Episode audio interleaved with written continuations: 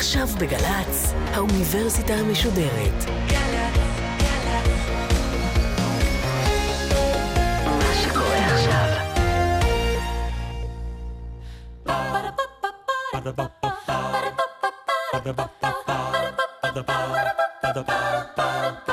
האוניברסיטה המשודרת מציגה מהפכות, נקודות המפנה שעיצבו את עולמנו. והפעם, הפרופסור יובל נוח הררי מהאוניברסיטה העברית בירושלים על עליית האדם ונפילתו. חלק ב'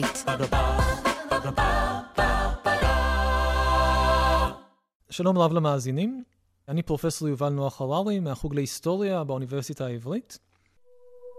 בהרצאה הקודמת דיברנו על המהפכה ההומניסטית, על עלייתו של ההומניזם, על עליית הרעיון החדשני והמדהים, שמקור הסמכות והמשמעות העליון בעולם זה האדם עצמו, ההרגשות של כל אחד ואחד מאיתנו, שכשאנחנו צריכים להכריע הכרעה קשה בתחום הפוליטי או הכלכלי או בתחום האישי, אנחנו לא צריכים לפנות למקור סמכות חיצוני כמו אלוהים, או כמו הכנסייה, או כמו כתבי הקודש, שיגידו לנו מה לעשות, אלא אנחנו צריכים לפנות לעצמנו, לבדוק מה אנחנו באמת מרגישים, מה אנחנו באמת חושבים, ולפעול משם. זאת הייתה המהפכה ההומניסטית.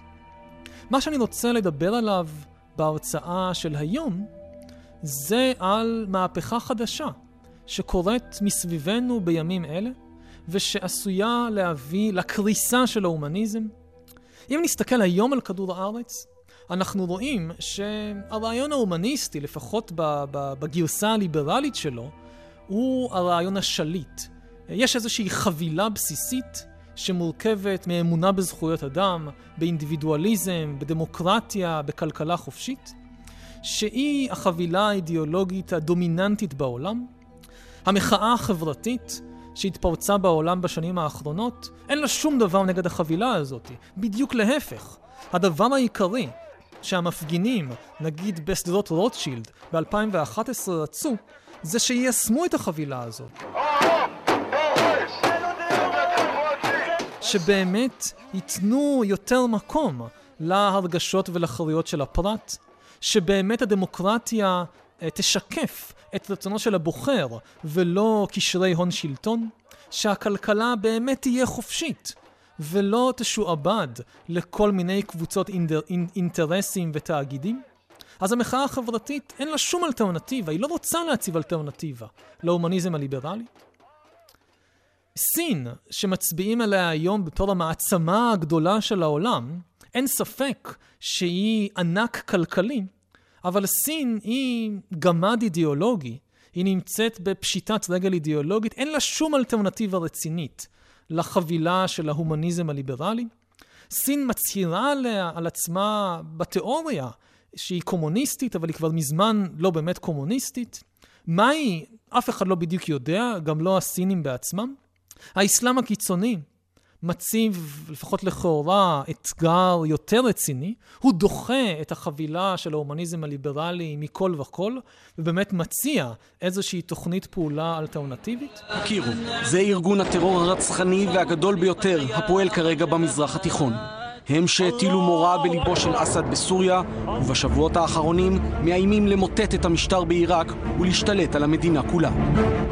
אבל לאסלאם הרדיקלי אין באמת שום סיכוי לעצב את העולם של המאה ה-21, מכיוון שאין לאסלאם הרדיקלי תשובות לבעיות האמיתיות, לבעיות הגדולות של העולם במאה ה-21, בעיות שמקורן הוא בשינויים הטכנולוגיים האדירים שקרו בשנים האחרונות ושרק ילכו ויתעצמו בשנים הקרובות. המאה ה-21 תעוצב על ידי פיתוחים טכנולוגיים כמו הנדסה גנטית, כמו הערכת חיים רדיקלית, לתת לבני אדם חיי נצח, כמו בינה מלאכותית, ליצור מחשבים ותוכנות מחשב שהם הרבה יותר אינטליגנטיים מאשר בני אדם. הטכנולוגיות האלה מציבות בפנינו הזדמנויות מדהימות חדשות וגם אתגרים חדשים. רק לפני זמן קצר הוגש דוח לממשלת ישראל, דוח רשמי, שקובע שבשנים הקרובות שליש מהישראלים יאבדו לא את מקום העבודה שלהם, אלא את העבודה שלהם עצמה. אנשים כמו החל מקופאים בסופרמרקט ועד לברוקרים בבורסה, דרך נהגי מוניות וכן הלאה, שפשוט יהיו תוכנות מחשב שיעשו את העבודה שלהם יותר טוב ממה שבני אדם מסוגלים לעשות את זה, ולא יצטרכו את האנשים האלה יותר. זאת אולי הבעיה הכלכלית הכי גדולה שאיתה נצטרך להתמודד בעשורים הקרובים. שאלות אחרות נוגעות לתחומים אתיים ומוסריים. מה יקרה כשהנדסה גנטית תאפשר לנו להנדס ילדים כרצוננו, או להאריך את חיי האדם באופן אה, עד בלי די, ככה ש-80 יהיה ה-40 החדש, ו-200 יהיה ה-50 החדש? אלה הן שאלות מאוד קשות ומאוד חשובות, ולאסלאם הרדיקלי אין שום תשובה עליהן, מהסיבה הפשוטה שלא בקוראן ולא בשריעה לא ידעו על הנדסה גנטית ועל בינה מלאכותית ועל מחשבים. אז אי אפשר לצפות מאנשים שזה תחום ההתמחות שלהם, לתת תשובות על הבעיות והאתגרים הגדולים של המאה ה-21. לשם השוואה, כדאי להסתכל אחורה על מה שקרה במאה ה-19. כמו היום, גם במאה ה-19, מאות מיליוני בני אדם עדיין האמינו באלוהים, בתנ"ך, בברית החדשה, בקוראן, בכתבי הקודש. כמו היום, גם במאה ה-19, היו תנועות דתיות פונדמנטליסטיות שחוללו מהפכות והפיכות ומלחמות. למשל בסודאן הופיע המהדי, משיח, המושיע, והקים תיאוקרטיה מוסלמית בסודאן. באירופה האפיפיור הצהיר על עצמו במאה ה-19 שהוא מעל לכל אפשרות של טעות. הוא קבע דוגמה חדשה של הכנסייה הקתולית, לפיה האפיפיור לעולם לא יכול לטעות. זה לא רעיון של ימי הביניים, זה נקבע אך ורק במאה ה-19. אף אחד כמעט לא זוכר את זה היום. אף אחד לא זוכר את המהדי. אף אחד לא זוכר את האפיפיור שקבע שהוא לא יכול לטעות. מה אנחנו זוכרים מהמאה ה-19? איזה תנועה אידיאולוגית כן הצליחה לחולל מהפכה ששינתה באופן תהומי את העולם שלנו? הסוציאליזם. אנחנו זוכרים את מרקס ואנגלס הרבה יותר מאשר את המהדי או האפיפיור. אנחנו חושבים על המאה ה-19 כעידן של המהפכה התעשייתית והעלייה של הסוציאליזם, לא כעידן של פונדמנטליזם אסלאמי או של תנועות רוחניות חדשות בסין. הסוציאליזם התחיל בתור תנועה קטנה, סהרורית, קיקיונית, שמעט מאוד אנשים האמינו בה. בראשית המאה ה-19 כמעט ולא היה סוציאליזם, אף אחד לא ידע מה זה. אבל להבדיל מהמהדי בסודאן, להבדיל מהאפיפיור, מרקס ואנגלס לא התעניינו בכתבי קודש עתיקים. מרקס ואנגלס התעניינו בטכנולוגיה מודרנית. הסוציאליזם והקומוניזם שינו את העולם מכיוון שהם היו רלוונטיים לזמנם. אותו דבר הולך לקרות עוד פעם במאה ה-21. כרגע אנחנו נמצאים במהפכה תעשייתית שנייה. אם במהפכה התעשייתית הראשונה במאה ה-19 למדנו איך לייצר דברים, איך לייצר כלים, כלי רכב, כלי נשק, בגדים, נעליים, מכוניות, מנועים, במהפכה התעשייתית השנייה של המאה ה-21, אנחנו לומדים איך לייצר גוף ותודעה וחשיבה. ומהסיבה הזאת, המקום המעניין ביותר בעולם היום, מבחינה דתית ואידיאולוגית, המקום שממנו תצא המהפכה הדתית והאידיאולוגית הבאה, זה לא מדאעש וזה לא מאפגניסטן, אלא זה מעמק הסיליקון. וממעבדות המחקר של התאגידים ושל האוניברסיטאות הגדולות בעולם. וזה גם המקום שממנו יצא האיום האמיתי על ההומניזם הליברלי. כמו שאמרנו בהרצאה הקודמת, אמונות היסוד של ההומניזם הליברלי זה שמקור הסמכות העליון בעולם זה האדם עצמו, האינדיבידואל ומה שאני מרגיש בתוכי. אבל האמונות האלה היום נמצאות תחת איום, תחת התקפה. מדעי החיים אומרים לנו שבעצם מערכת חיצונית יכולה להבין אותי, יכולה להבין את הגוף שלי, את המוח שלי, את הצרכים, את הרצונות, את הרגשות שלי, הרבה יותר טוב ממה שאני מבין את עצמי. זאת נבואה, אני חושב, מאוד מאוד סבירה ובטוחה, שרוב האנשים שמקשיבים לתוכנית הזאת, ההחלטות הכי חשובות על הגוף שלכם ועל הבריאות שלכם במהלך החיים שלכם לא יתקבלו על ידיכם, לא יתקבלו על סמך ההרגשות הפנימיות שלכם, אלא יתקבלו על ידי מערכת חיצונית שמבינה אתכם ואת הגוף שלכם הרבה יותר טוב ממה שאתם מסוגלים. דוגמה מובהקת לזה ניתנה לפני זמן קצר, לפני שנה או שנתיים, זה עשה הרבה רעש בעולם, כאשר הדוגמנית ושחקנית הקולנוע אנג'לינה ג'ולי עברה ניתוח לכריתת שני השדיים שלה. ופרסמה במאמר חושפני בתקשורת העולמית את מה שהניע אותה לעשות את זה. מה שהניע את אנג'לינה ג'ולי לכרות את שני השדיים שלה, לא היה שיום אחד היא התעוררה בבוקר עם איזושהי תחושה או הרגשה אה, שזה מה שהיא רוצה לעשות. שהקול הפנימי שלה לוחש על אוזנה, תעשי את זה. לא. הכל התחיל כשהיא הלכה לעשות סריקת DNA. ובסריקת ה-DNA הסתבר שיש לה מוטציה די נדירה באחד הגנים, מוטציה שלפי הסטטיסטיקות ומאגרי המידע של רשויות הבריאות העולמיות, אומרת שיש לאנג'לינה סיכוי של 87% לחלות בסרטן השד. היא כמובן מיד הלכה ועשתה בדיקה, וראתה שהיא לא חולה כרגע בסרטן שד, היא לא הייתה חולה בסרטן שד בזמן שזה קרה, ועל סמך הנתונים האלה, היא החליטה, באמת החלטה מאוד מאוד קשה ולא פשוטה, לעבור את הניתוח הזה ולכרות את שני השדיים שלה. Very, very grateful that I had the opportunity to be able to make the choice I did, and very happy that other women know that they have that choice, and for the ones that have made it, I send them my love, and I'm with them, and, and I feel very connected to them. בלי להעביר שמץ של ביקורת על ההחלטה המאוד מאוד אמיצה של אנג'לינה ג'ולין, מה שמדהים פה, מזווית ראייה באמת הומניסטית, זה העתקת מקור הסמכות. על החלטה כל כך חשובה לגבי הדבר הכי אינטימי וחשוב בגוף שלי, הגוף שלי עצמו. אני בעצם פונה למערכת חיצונית שמכירה אותי, במקרה הזה בעזרת סריקת DNA, הרבה יותר טוב ממה שאני מכיר את עצמי. הכיוון הזה של העתקת מקור הסמכות מבפנים החוצה, אנחנו רואים אותו בעוד ועוד תחומים היום בעולם. למשל, כשאני קונה ספר באמזון. אתם יודעים מה הדבר הראשון שקורה ברגע שאני נכנס לאתר של אמזון?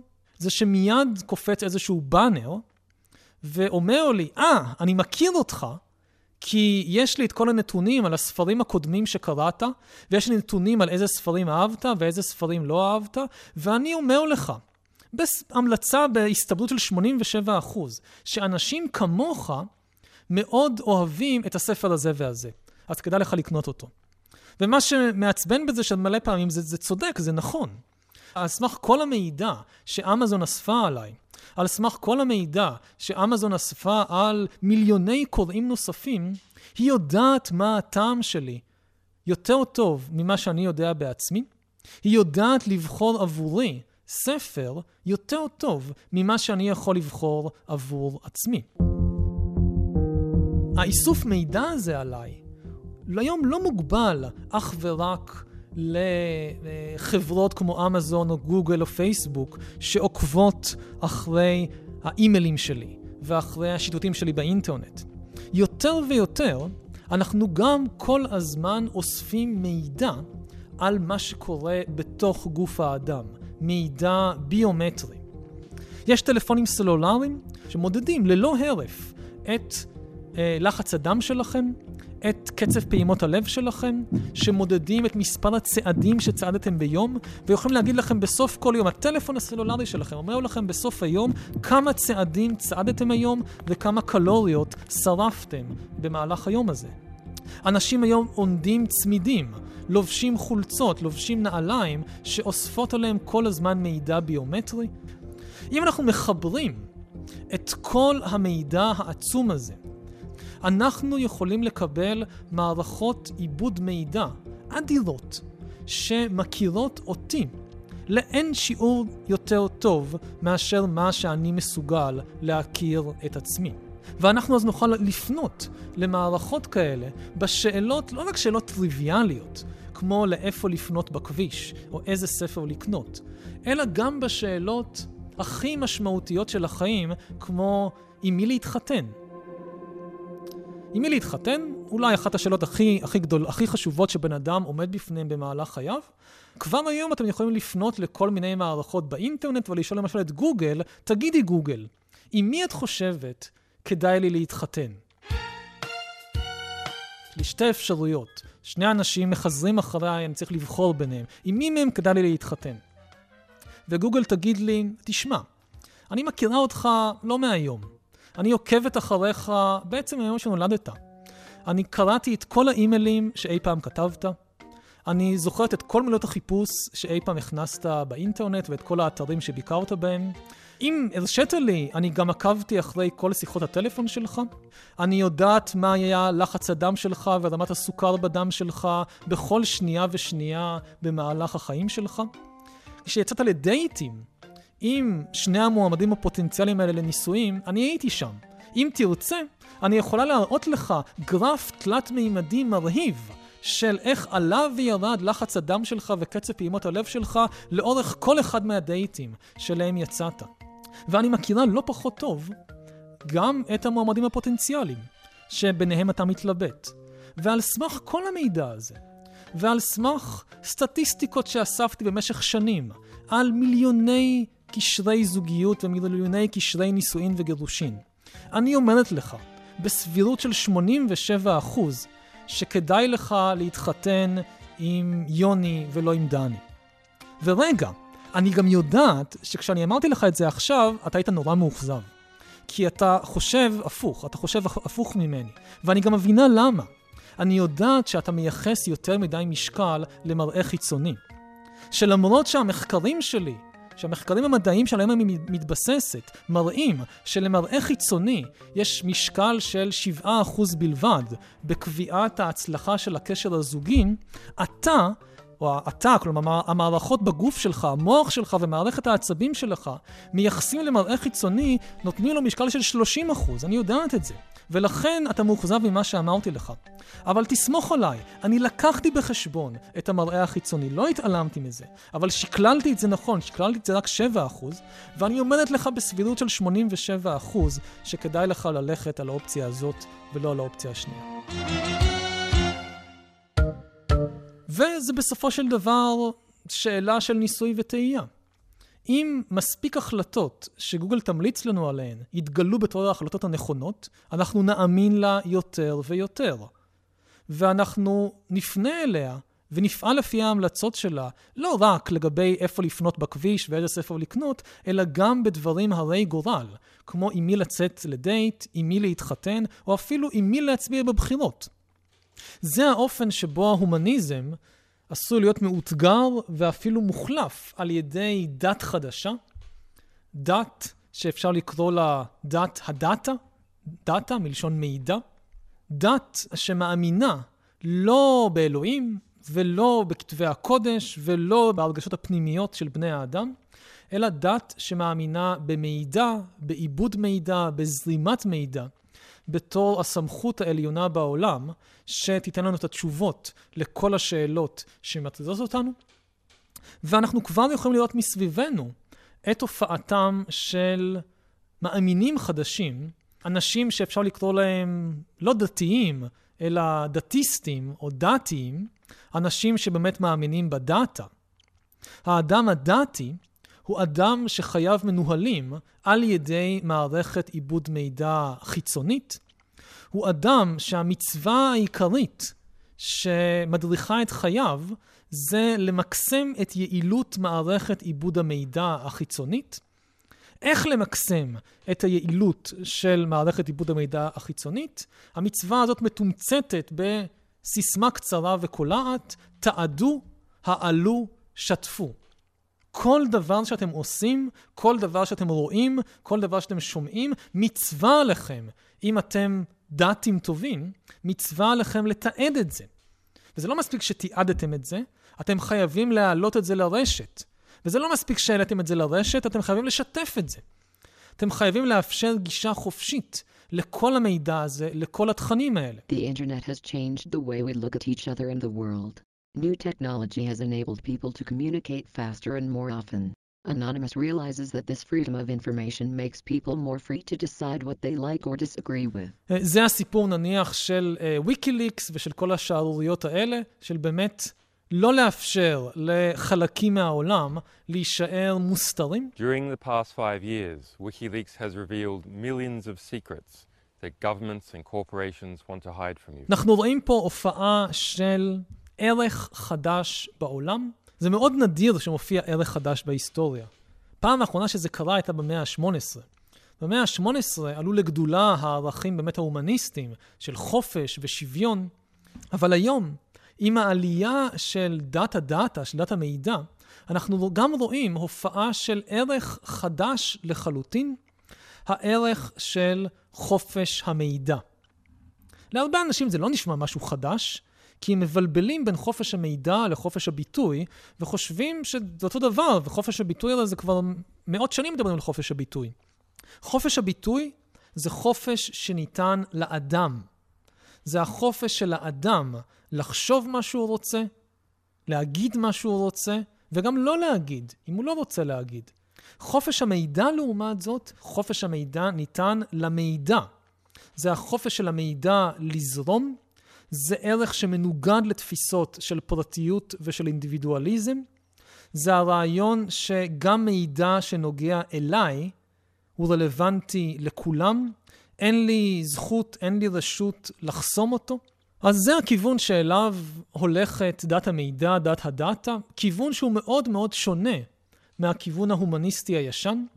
בעוד שהמהפכה ההומניסטית הזיזה את מקור הסמכות בעולם מחוץ לאדם אל תוך האדם, דת הדאטה או המהפכה הדתיסטית הולכת בכיוון ההפוך, היא שוב מוציאה את מקור הסמכות העליון מתוך האדם החוצה, לא לאלוהים, לא לכתבי הקודש, אלא למערכות אדירות של עיבוד מידע, שאמורות להכיר אותי ולהבין אותי ולדעת מה טוב לי הרבה יותר טוב ממה שאני יכול לעשות בעצמי. אבל כמובן שכמו דתות אחרות בהיסטוריה, גם דת המידע, לא בטוח שהיא נכונה. מאוד יכול להיות שהיא מפספסת משהו, מאוד יכול להיות שהיא לא מבינה בצורה טובה מה זה באמת בן אדם, איך הבן אדם פועל, וכל הטענות שלה הן על כן, או לפחות חלק מהטענות שלה הן טענות מוגזמות אה, ושגויות. אבל מה שמאוד חשוב להבין על ההיסטוריה, זה שכדי להצליח, לא צריך לומר אמת בהיסטוריה. דת או אידיאולוגיה לא צריכה להיות נכונה כדי שהיא תתפשט ותשתלט על העולם. כך למשל הנצרות, הסיפור שהיא מספרת על העולם, למיטב הבנתו של המדע, הוא סיפור שגוי לחלוטין. אבל זה שזה לא נכון, לא הפריע לנצרות לסחוף אחריה מאות מיליונים, להתפשט בכל רחבי העולם ולשנות את סדרי העולם. באותו אופן גם דת המידע. מה שהיא מספרת לנו על האדם, על החיים, הוא לא בהכרח נכון, אבל זה שזה לא בהכרח נכון, לא אומר שהיא לא תצליח להתפשט. אם זה טוב או רע, זה לא כל כך ברור, אבל מה שבטוח זה שזה ישנה את העולם באופן מוחלט.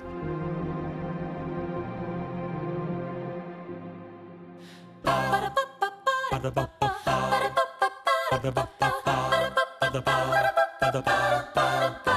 האוניברסיטה המשודרת מהפכות. הפרופסור יובל נוח הררי, מחבר הספר ההיסטוריה של המחר על עליית האדם ונפילתו. הפקה דרור סודות. ביצוע טכני דני אור. מערכת האוניברסיטה המשודרת מאיה להט קרמן, ליאור פרידמן, אורן הוברמן וגיא עופר. האוניברסיטה המשודרת בכל זמן שתרצו, גם באתר גל"צ ובדף הפייסבוק של האוניברסיטה המשודרת.